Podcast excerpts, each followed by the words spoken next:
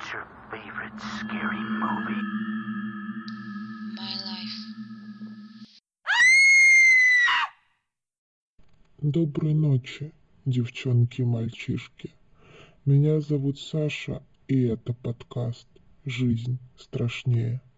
Здесь мы обсуждаем фильмы ужасов, и порой я высказываю свое личное мнение, которое может не совпадать с вашим.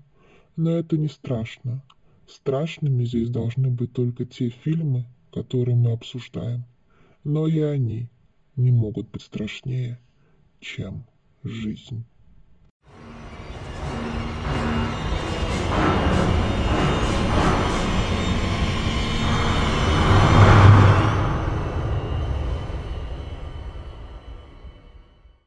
Сегодня мы поговорим про фильм «Хижина в лесу». Это американский хоррор, который вышел на экраны в 2011 году. Режиссер и сценарист данного фильма Дрю Горрд, чьи работы вы точно видели. Это сериал «Остаться в живых», «Баффи. Истребительница вампиров», «Сорви голова», фильмы «Война миров Z», «Монстры», «Марсианин», «Ничего хорошего в отеле или рояль», Достаточно классный известный фильммейкер, с его произведениями вы точно знакомы. Кроме того, еще одним сценаристом выступил Джос Уидон, у которого за плечами также десятки известных работ, например, «Мстители», «Люди Икс», «Лига справедливости», «История игрушек». Джос Уидон и Дрю Горрард не раз работали вместе, и я думаю, что у них сложился отличный тандем.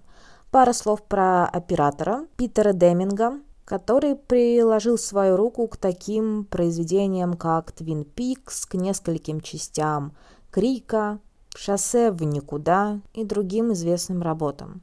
Собственно, фильм создавали достаточно именитые уважаемые деятели киноиндустрии. Это не типичный слэшер, а высмеивание шаблонов хоррор-фильмов, некая пародия на ужастик и непосредственно хоррор в прямом смысле слова, это два в одном. Здесь мы встретим архетипы ужастиков, спортсмен, блудница, девственница, ботаник и наркоман, который исполняет архетип шута. Я их сейчас назову по именам, но в дальнейшем буду называть их по архетипам, так всем будет удобнее, как мне кажется. Девственницу зовут Дана, спортсмена Курт, блудницу Джулс, наркомана Марти, а ботаника Холден. Если вдруг кому интересно, мой любимый персонаж это Марти, наркоман, шут. К нему я действительно чувствую эмпатию и переживала за него, когда смотрела фильм первый раз. Актерский состав разнороден. Например, у нас есть Крис Хемсворт, который играет спортсмена, и он суперизвестный, особенно по роли в киновселенной Марвел, там он играет Тора – но в то же время Недотрогу играет Кристин Коннелли, которую я не припомню в главных ролях, а в Википедии ее роль обозначается как студентка, девушка в розовом, женщина, девушка. Так что не думаю, что вы с ней близко знакомы. Но в то же время у нас есть Сигурни Уир из «Чужого». В общем, поняли. Действительно, актер абсолютно разного уровня. Переходим к сюжету. Его мы можем рассмотреть на трех уровнях. Первый, самый поверхностный – Пятеро друзей приезжают в заброшенную хижину в лесу, чтобы потусоваться. Классика. Они спускаются в подвал, где находят кучу странных вещей. Они их разглядывают, а девственница решает, что было бы неплохо прочитать текст на латыни из ветхого ежедневника. Может быть, она хотела показать, какая образованная и умеет читать на латыни, хотя сама не понимает, что именно она читает. А на самом деле она-то прочитала заклинание и выпустила на волю монстров, в семью зомби – Точнее, они называются зомби, редники, садисты. Если вы не знаете, кто такие редники, как, например, я, это деревенщины фермеры. Ну, далее герои пытаются остаться в живых, но некоторые из них все-таки гибнут. Некоторые лол, их всего пятеро. Ну ладно. Второй слой – это секретная организация, которая на самом деле собрала здесь персонажей. Сотрудники следят за происходящим и вмешиваются в ход событий, хотя как бы нельзя – Зачем им это нужно, мы узнаем, когда спустимся на третий уровень, но об этом чуть позже, не все сразу.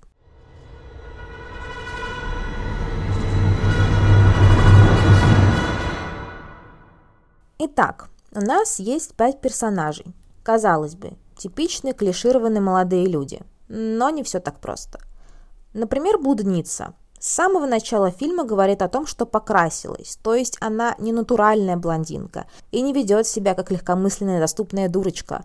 Я буду называть ее блондинкой так удобнее, чем использовать эфемизмы к слову на букву «ш». Спортсмен. Не тупой, абсолютно. На первых же минутах своего появления рекомендует научную литературу к прочтению. Девственница так-то мутил со своим преподом, из разговора становится понятно, что их отношения не были платоническими. А находясь в хижине, персонажи начинают внезапно вести себя более клишированно, становятся похожи на архетипы героев-слэшеров.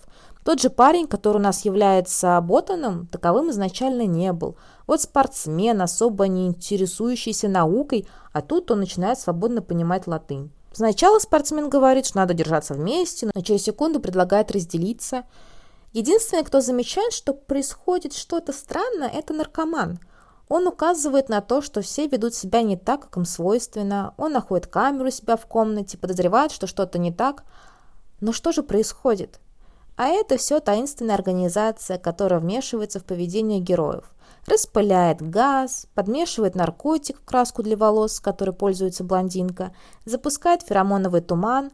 Они все делают для того, чтобы ребята вели себя по сценарию, чтобы все было четко. Видимо, у курок не поддается этим уловкам из-за наркотиков, так что одурманивающее действие разных препаратов, которые использует организация, не производит на него никакого впечатления, и он иронично воспринимает все на трезвую голову. Что же это за организация и обещанный третий уровень сюжета? Данная компания обеспечивает успешный ритуал удовлетворения древних богов, который существует задолго до появления человечества – они спят под землей и нуждаются в крови от жертвоприношений, чтобы спать, по крайней мере, еще год. В случае провала ритуала они проснутся и уничтожат человечество. Так обстоит дело в конце фильма. В финале в живых остаются девственница и укурок, появляется директор компании в исполнении Сигурни Уивер и говорит, что для окончания ритуала необходимо убить шута.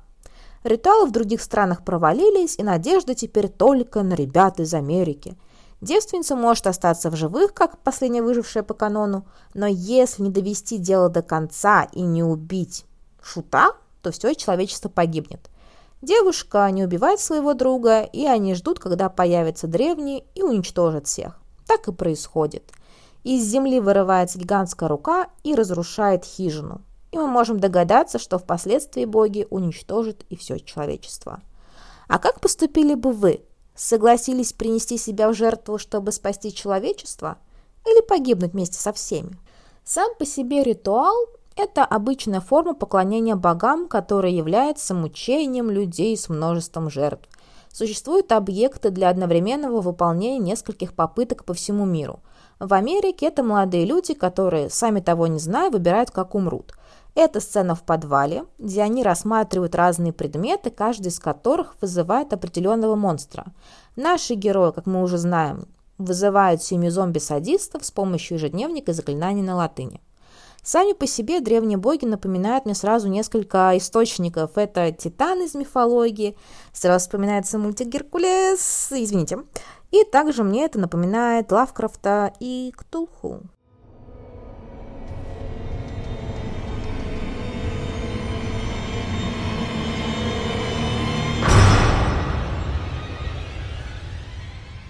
Самый прикольный, на мой взгляд, сцены убийств и расправ над героями. Сотрудники компании своими действиями загоняют спортсмена и блондинку в лес, где те планируют совокупиться. Но появляются наши зомби. Здесь мы видим сцену первого убийства. Зомби убивают блондинку в лесу.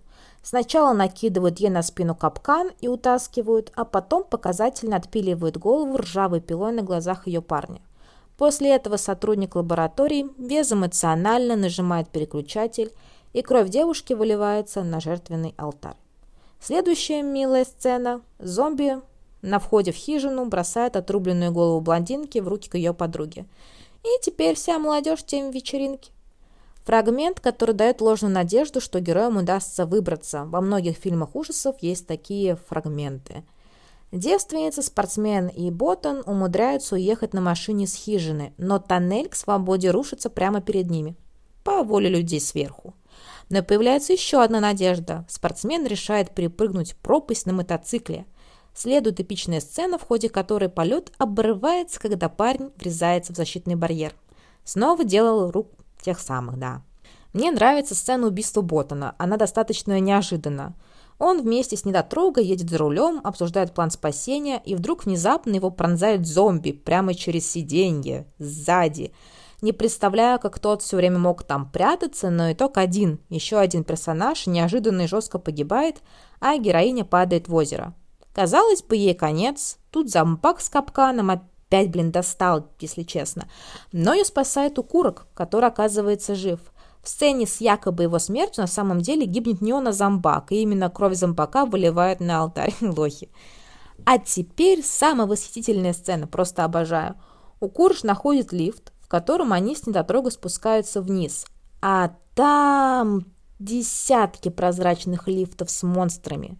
В какой-то момент ребят выпускают всех этих чудовищ, и те убивают сотрудников компании – Боже, это просто одна из лучших сцен расправ в хоррорах. Это тупо кровавая баня. Спасибо, что фильм не жалеет для нас сцен насилия и убийств. Куча монстров, каждый своим способом убивает людей, и вы можете рассмотреть всех. Как они разрывают на части, съедают, распиливают, высасывают душу, забивают до смерти и много всего разного прекрасного. Так это же как-то крипово звучит, но окей. Okay.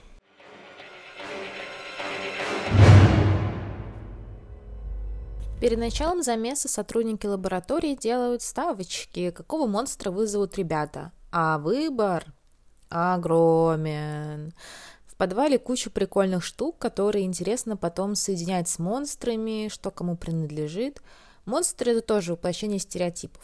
Наши основные чудики – это семья зомби, которые напоминают что-то из классики, типа «Поворот не туда», «У холмов есть глаза». Ну, в принципе, типичная семья зомбаков. Пройдемся по монстрам. Звучит странно, но сори. Э, Синобит из фильма «Восставший из ада. Повелитель боли». Отсылка к Пинхеду. С лезвиями циркулярной пилы в голове, у него в руках шар-головоломка, как та, что находится в подвале, с помощью которой можно вызвать этого монстра, что почти что делает спортсмен. Далее. У нас есть девочки-близняшки из «Сияния» и Пеннивайз из «Оно». Привет Стивену Кингу. Танцующая балерина с пастью во все лицо. Три ряда острых зубов. М-м-м. Ее можно вызвать с помощью шкатулки, что почти сделал ботаник. Семья убийц в кукольных масках. Их можно было вызвать с помощью таких же масок в подвале, ну, куклы там тоже были. Члены куклу с клана. Как говорил сам режиссер Дрю Годдард, самые простые создания обычно получались самыми жуткими. Когда я думала о том, что есть самое ужасное в мире, думаю, что Куклус-клан оказался бы где-то наверху списка. Едем дальше. Мертвецы с перевернутыми головами, инопланетный зверь, отсылка к фильму «Чужой», рассерженное дерево, невеста, ее почти вызвала блондинка с помощью амулета, зомби, не путать с семьей деревенских мучителей, которые наши главные герои, это, конечно же, привет ночи живых мертвецов.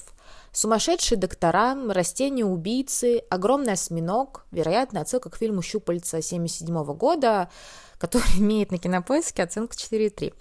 Робот-убийца, Джек-фонарь, которого можно вызвать с помощью тыковых фонарей. Он является персонажем фольклора, который дышит огнем.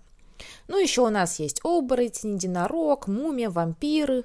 И, кстати, можно рассматривать как отсылку к Носферату. Огромная змея, огромный паук, пугало, снежный человек, ведьмы, призраки, гигант, разного рода мутанты, которых, видимо, можно вызвать с помощью противогазов. Отдельно хотелось бы остановиться на водяном. А, его можно вызвать с помощью ракушки. Его чуть было не вызвал спортсмен. Из года в год на Водяного ставит один из главных сотрудников лаборатории и расстраивается, что никто никогда его не выбирает. Ну и, собственно, Водяной убивает этого мужчинку. Так что, если можно так сказать, он получил смерть, которую хотел все время увидеть. Что касается других стран, в Буэнос-Айресе мы видим отсылку к Кинг-Конгу, в Мадриде, судя по всему, горит замок Дракулы, а Япония по классике борется с призраком по типу звонка. Вообще Япония выглядит очень аутентично, такие стандартные фильмы ужасов для этой страны. Ну и девочки-школьницы, которые с радостью, легкостью побеждают монстра, лишний раз показывает японское знание своего фольклора. Саму расправу над работниками можно видеть с разных ракурсов, с помощью разных приемов и локаций. Это убийство прямо у лифтов. Мы слышим «дзынь-дзынь», когда приезжает лифт, и из них вырываются наружу монстры. Также мы можем наблюдать убийства через мониторы, следить за ними в других частях здания, коридорах, кабинетах. Еще, кстати, запоминающаяся сцена для меня, как одна из работниц кончает жизнь самоубийством, лишь бы не попасть в лапы кровожадным монстрам. Вообще меня всегда мучил вопрос. Монстры абсолютно разные, разного происхождения. И типа, почему они не набрасываются друг на друга? Там же даже есть люди, убийцы в кукольных масках, куклус-клан. Где у них там настройки, кого убивать, а кого нет? Они же убивают не только ребят, которых привезли ради жертвоприношения, они устраивают кровавое месиво со всеми, кто попадается им на пути, так что для меня этот момент до сих пор остается загадкой. Может быть, вы знаете, поделитесь своими идеями.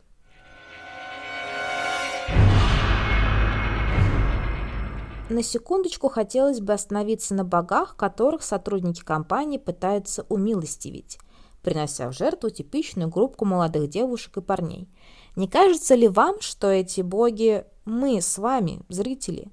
Несчастный фильммейкер из раза в раз воспроизводит базовые правила жанра, но нам все мало. Дайте еще больше крови, Дайте нам еще жестоких расправ. Мы хотим больше расчлененки. Мы хотим больше насилия страшных монстров. И наша жажда никогда не будет утолена. А пока люди на экране корчатся от боли, мы едим попкорн, пьем газировку, делаем ставки, кто умрет следующим. Обсуждаем свои собственные личные дела. Мы хотим соблюдения ритуалов. Мы хотим жертвоприношений. А если они нас не удовлетворят, то мы разгневаемся.